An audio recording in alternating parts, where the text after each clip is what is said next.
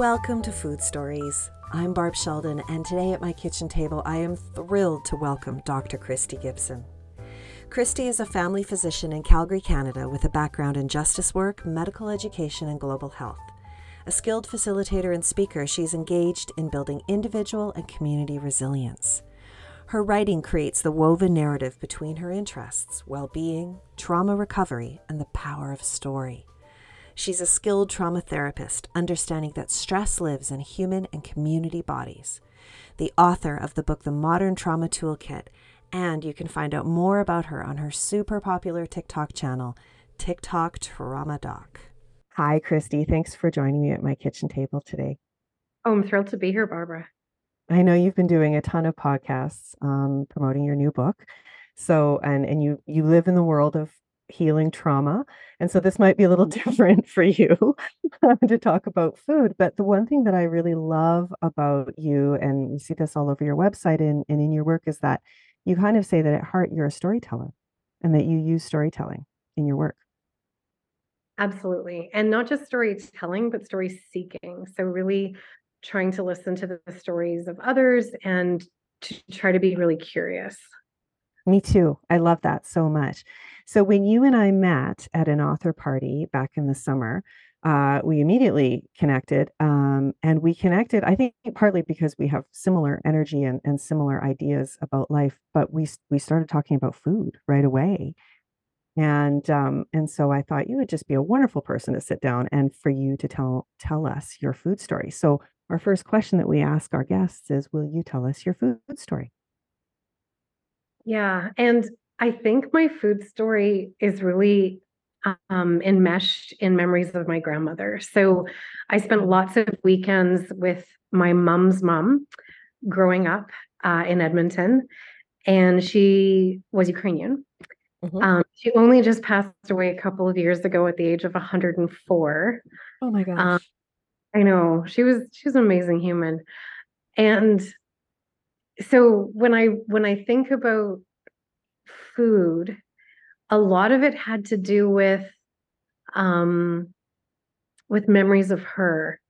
So I think of her raspberry pie with, you know, kind of this super fresh because she had raspberry vines in her backyard. Um, mm-hmm. between the garage and the fence was just a it's not even a patch it was like a jungle of raspberry mm. bushes um so she'd pick from her own yard and make a raspberry pie, cold pie, bit of whipped cream, and a lot of Ukrainian food. And sadly, that isn't something that was passed on to us, but I've hosted Ukrainian evacuees for the last year and a half, um, one of whom I basically consider a daughter at this point, and and Marina was baking for my family last night as I go to visit them in Edmonton. She's um, baked a cheesecake, but she's constantly baking these um, Ukrainian soups, Ukrainian recipes, some that I'm mm. familiar with, others that are new to me, but there's like a flavor, like the flavor of dill mm-hmm. or um, a texture, like the texture of a of a pierogi. Um, she she she calls them something different. I think it's velasniki. No, mm. um, that's not the right word. Vereniki. Um, and she she showed up and she made them with cherries, um, like a savory pierogi. But what was so beautiful about it is like putting a dollop of sour cream on everything, soup, savory mm-hmm. foods, anything, mm-hmm. is something that reminds me of grandma. You know, you had to put sour cream on everything. Um, and so I, I just feel this like sense of ongoing connection to my grandmother through food. Um, mm-hmm. And it's not to say that my parents didn't cook amazing food. They did too, but I think my story of food is is my grandma. I love that. It's amazing how sense memory connects us so quickly to the past. Oh yeah, I mean well, I don't know if you want to get nerdy with me from what yeah, I remember. Let's, let's get nerdy. of course I do. um when when sensory input enters the human brain, um, scent is one of the quickest ones. Like it actually bypasses the initial kind of gatekeeper of sensory input and right. it goes straight into the system that kind of responds emotionally. So it's one of the reasons why scent and fear are linked, but scent is linked to a lot of strong emotions. So um, it makes sense that the that humans have that capacity to feel really strongly about things that have a powerful scent memory. Um, and I, I definitely know that's true for me. And so when you were eating these pierogies that are new to you now, um, what what emotions were you experiencing? You were reminded of your grandma, but what did you feel? Um, so if if I had to summarize like the way to like describe my grandma's food, it would be soft. There's oh. a softness. Um, she she she would like make her meat so slow cooked that, that it would just be so tender it would actually melt. Like you didn't really have to chew the food that my grandma made. Mm. Um, and softness, I think, is really that kind of textural experience I have of it. For my uh, like what I'm learning more and more about the human body and the way that we experience sensations. And a lot of this does have to do with trauma, but the things that can be comfortable or uncomfortable are often, you know, connected to the way that a particular unique experience that has to do with painful past, it has to do with um, things that were joyful and connected. And so the way that people process sensations is incredibly varied. So two people can eat the exact same thing and have a really, really different experience of it. And so for me, softness is really um, joyful and soothing, and certain textures like an orange rind or like grated coconut, um, I experience it in a really heightened way. And mm. this is that I'm learning more about the way that the human body does um, shift the way that sensory experiences are processed, I guess, would be the best clinical word since I'm being nerdy. Mm-hmm. Um, when you and I spoke in the summer, we touched a little bit on um, my, my graduate work working with kiddos in marginalized communities and their access to food and getting them cooking and feeling a sense of worth and value. And my first response to what you're saying is, gosh, I would love for those kiddos to be able to feel that softness and that comfort through food. Do you Yeah. think that, yeah, do you think that food, how, how do you feel about food playing a part in in healing trauma? So, it, in my book, The Modern Trauma Toolkit, I did include a chapter um, that was talking about kind of the daily routine. So, what are the things that you can do in a day that help you process trauma? So, people think of trauma therapy as something that happens um, in your therapy session, but healing happens in every moment of your life because a large part of it is changing your mindset around the world is bad, the world is scary, people can't be trusted, there's something wrong with me. And all of your daily experiences can help shift that mindset. There's also um, your microbiome to consider. So oh. our our guts are very intricately connected to the neurotransmitters and the neurochemistry that make up our mental health. Um, there's also so much relationship in food. There's our relationship with our body. So it's our relationship to ourselves. There's our relationship with family, which often needs healing. And sometimes mm-hmm. recipes and tastes can be a part of that healing process is creating better associations of something that had been triggering at one time. So this is one of the things that we do when we're when we're working through um, painful past is to recreate associations. So if we have like let's say for example um, my, my grandmother had been very scolding and very um, just not emotionally supportive to me. That's not true. But let's say, for example, for somebody like that, the flavor of dill might be triggering. And so having better experiences with that flavor and even with foods that were similar that are related to the memory can be a healing process. So there are so many ways that food heals. Um, eating in community. So, you know, sharing laughter and yes. having, you know, um, an interconnected response to food and and food has been a part of community ceremony has been a part of traditions um, you know a lot of us are going to have a thanksgiving dinner with family this weekend um, as this is when we're recording and those kinds of experiences can be triggering for some of course mm-hmm. but this is something that every human civilization has done for millennia and millennia for a reason. This is, where healing happens. It happens in relationships. Mm-hmm. And at the dinner table. And I think in our society, you know, we're so used to being having food pass through a window of a drive-through and eating it, you know, uh, in, in a solitary environment, whether we're just in front of the TV and we're solitary in our mind, or we're at a dinner table, but we're introverted and thinking of our own things and not connecting with community outwardly you know? Um yeah.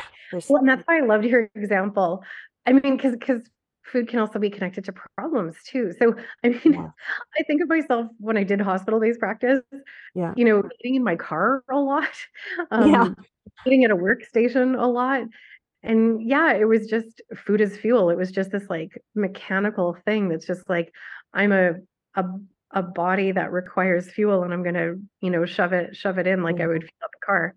Um, so it can be that way, but it can also be something that's connected to structural violence and harm. So when you talked about this, why I loved our conversation, um, like communities that are placed at risk and marginalized, whether there's food deserts or whether they have food insecurity.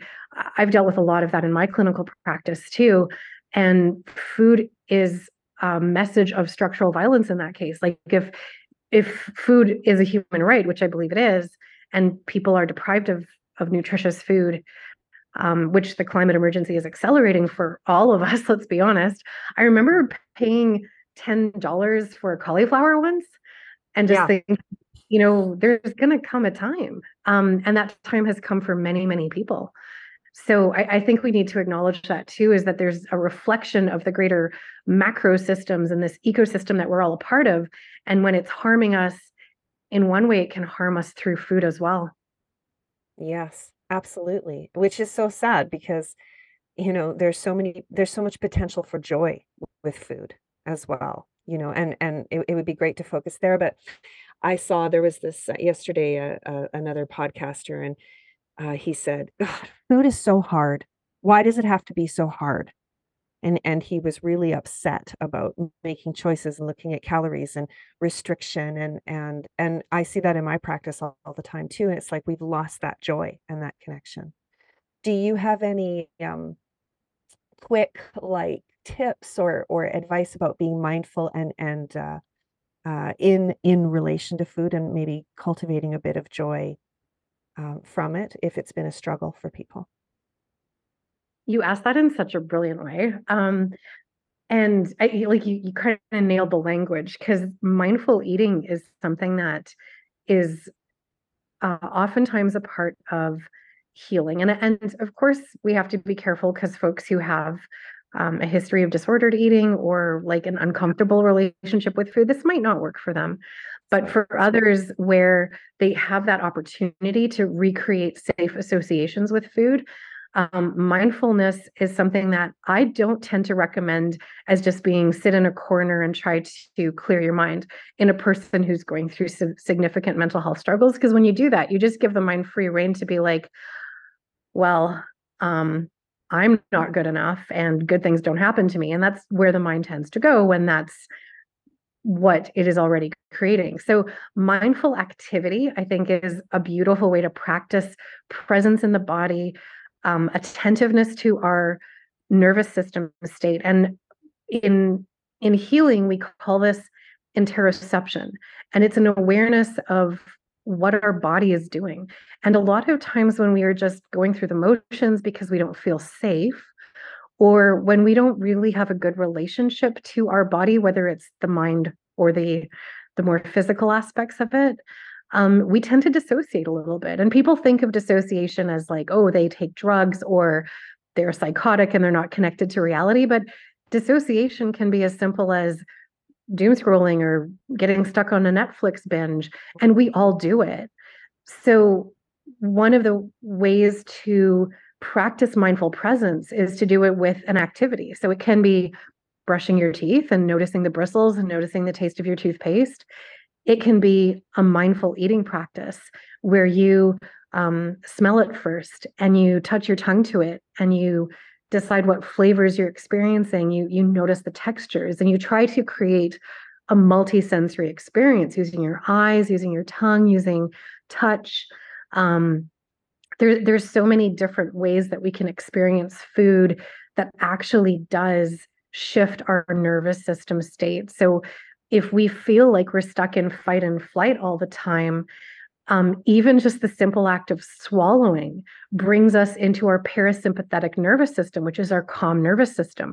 So, when I was really anxious doing hospital work, one of my therapists at the time said, You should swallow something every 10 minutes. And I'm mm. like, What? How?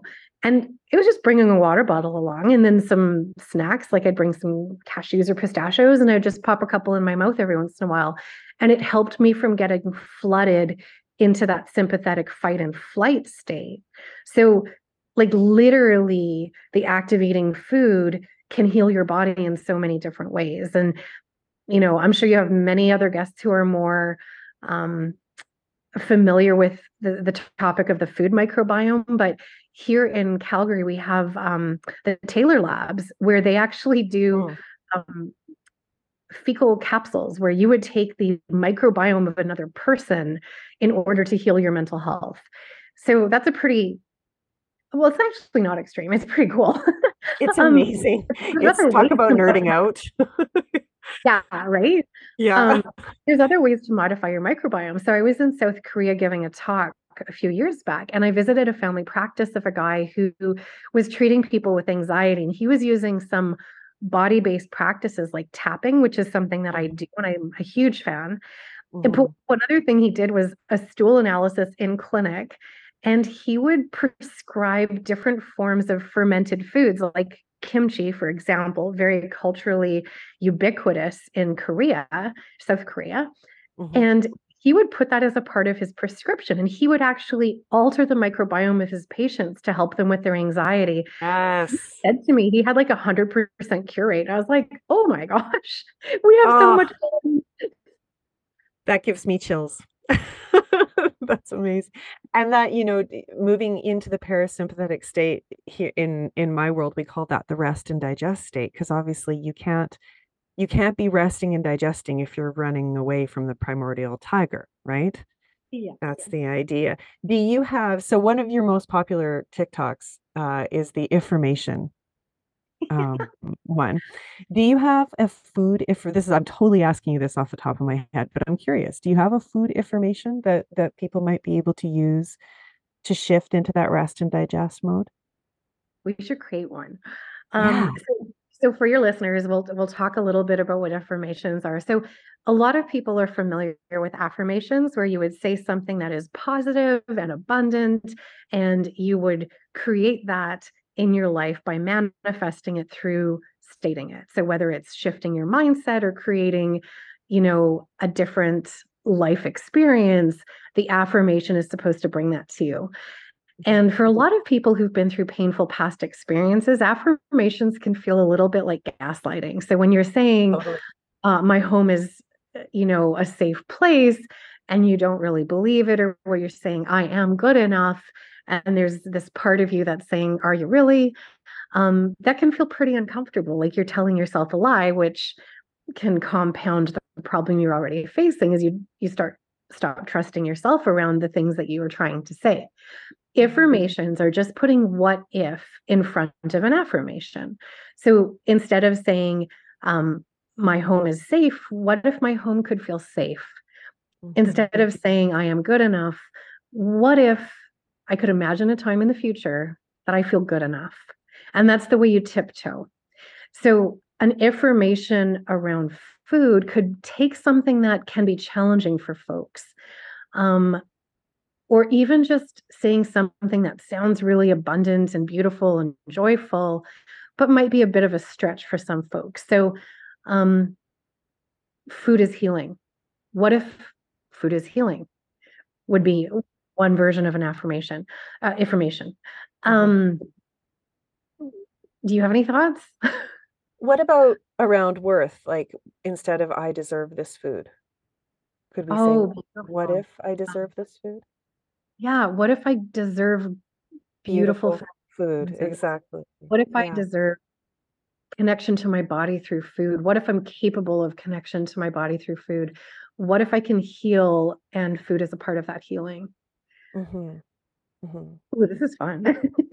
this is fun. there could be so many. I mean, it's tough because when we look at you know economic factors, especially right now with the what they're calling you know ticket sh- sticker shock or whatever at the grocery store is such a ridiculous uh, phrase, but the point is it's getting harder and harder to afford food, and that's a stress for people too. You know, yeah. um, what? So maybe it's what if I what if I could grow a little food myself in a pot Oh, I love that. And then it sounds like such a baby step because someone like me who's always considered myself as having a black thumb, what if I have one green fingernail? Yeah. and so I started by just growing cherry tomatoes on my counter with like a, a little grow lamp. And, yeah. and it's crazy how many I get. Like I'm getting 10 to 15 a week now of little cherry tomatoes. They're so oh. tasty. And they're um just little like little bursts of joy when you put them in your mouth, and they're so nutrient dense because they you oh. grew them yourself, you know. Yeah, yeah. On that, I love that as a baby step. Um, uh, one other thing I wanted to highlight was the way that food can be um, healing in community doesn't necessarily have to be something that you start on your own. So, like, what if I can heal through community and food? Is just like, well, how do I get from here to there? this mm-hmm. kind of work is already happening. Um, like Community Food Centers Canada has lots of yes. food centers. Calgary has one, but many cities have them. And um, my friend Saima Habib, one of her recent jobs, um, she I, I, don't know if you've interviewed her yet, but she's amazing. Um, Not yet. She's on the list. She doesn't know that yet. Saima, if you're listening. yeah, I mean, she was doing some incredible work around diverse communities and decolonization um, and the way that communities can grow food together and cook food together and the way that community healing and um, post-traumatic growth if i might um, kind of borrow one of my common phrases and attribute it to the work of Saima because I really think she does that. Um, so, you know, healing can happen through therapy, but healing can happen in so many other different ways. Um, and when i when i was hearing about the work she was doing with you know the the national body i thought wow like that's such a powerful way to create a healing environment i love that through food amazing can i ask you a personal question of course do you have a favorite recipe or favorite food what brings you joy to eat um I am pretty plant-based in these times. Uh, so I'm celiac, so like I have to eat gluten-free. That's not a choice. Um, and so sometimes I can't choose to also be vegetarian. Um, I just came back from the country of Georgia, and um, I could not choose to be vegetarian there if I was gluten free. But here in in my home, I, I try to eat pretty plant forward. Um, and one of my earliest introductions to that was the Moosewood cookbooks back in the 90s. Love um, Moosewood. Yes. Yeah, they it was just divine introduction. Mm-hmm. And my favorite recipe from an early Moosewood cookbook was a West African groundnut stew, which has a base of peanut butter and tomatoes. And then you add like chunky eggplants, um, sweet potato peppers, like just create this glorious plant-based stew and the flavors just blow my mind. Like I can't even believe it's real.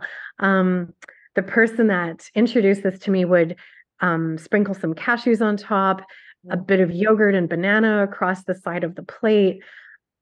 It like it honestly feels like a dance in my mouth. And it's one thing that I'm comfortable cooking because I'm not an amazing cook. Like um Sprout Society, uh, this like incredible meal subscription um, in Calgary. They feed me. They they drop off food every Sunday. It's gluten free. it's, it's like global flavors, which I love. They do amazing work. They really oh do. Oh my god, yeah. huge fan. Yeah. But yeah. West African groundnut stew is my comfort zone, and I've been making this recipe for like I don't know, almost thirty years. And every single time, I'm like, oh my gosh, my mouth is dancing. It's just such an amazing, warm, comfortable, oh. soft oh. Feeling. And I love how it's got a global connection. I've spent lots of time working in East Africa in, you know, probably 10 different countries. And for uh-huh. me to feel like I'm not tied to the spices and the aesthetic and, you know, the way that we conceive of food in in the global north, I really yeah. like that. So I love exploring and being curious and learning um, about other cultures through food. It's one of my favorite things. And that's why when I was in Georgia, I'm like, just throw the vegetarianism out the window and just be present with what is here and wow. really experience this culture. Um, and that's one of the things I really love about food too. One of the photos you gave us, you're you're in a field. Is it a cornfield? Uh, cornfield in Georgia, right? it's a wild blueberry patch. Oh, um, sorry, wild blueberry. Oh my gosh. Even yeah, boy, I could just lay down in that. That would be it for me. Like we did. So I was traveling yeah. with three of my best friends and we um we just sat in this wild blueberry patch. We each took a place.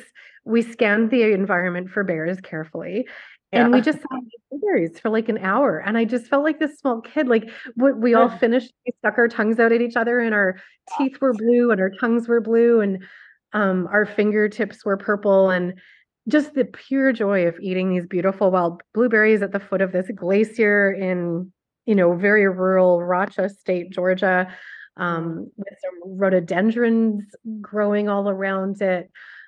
Um, the most gorgeous views you could imagine. Um, I actually like even just thinking of that moment, it brings tears to my eyes with how joyful we all were in that, you know, 30 minutes. Just bliss. There's no other word for it. Uh, before we go, do you want to tell us just a little bit more about your book and where we can find it?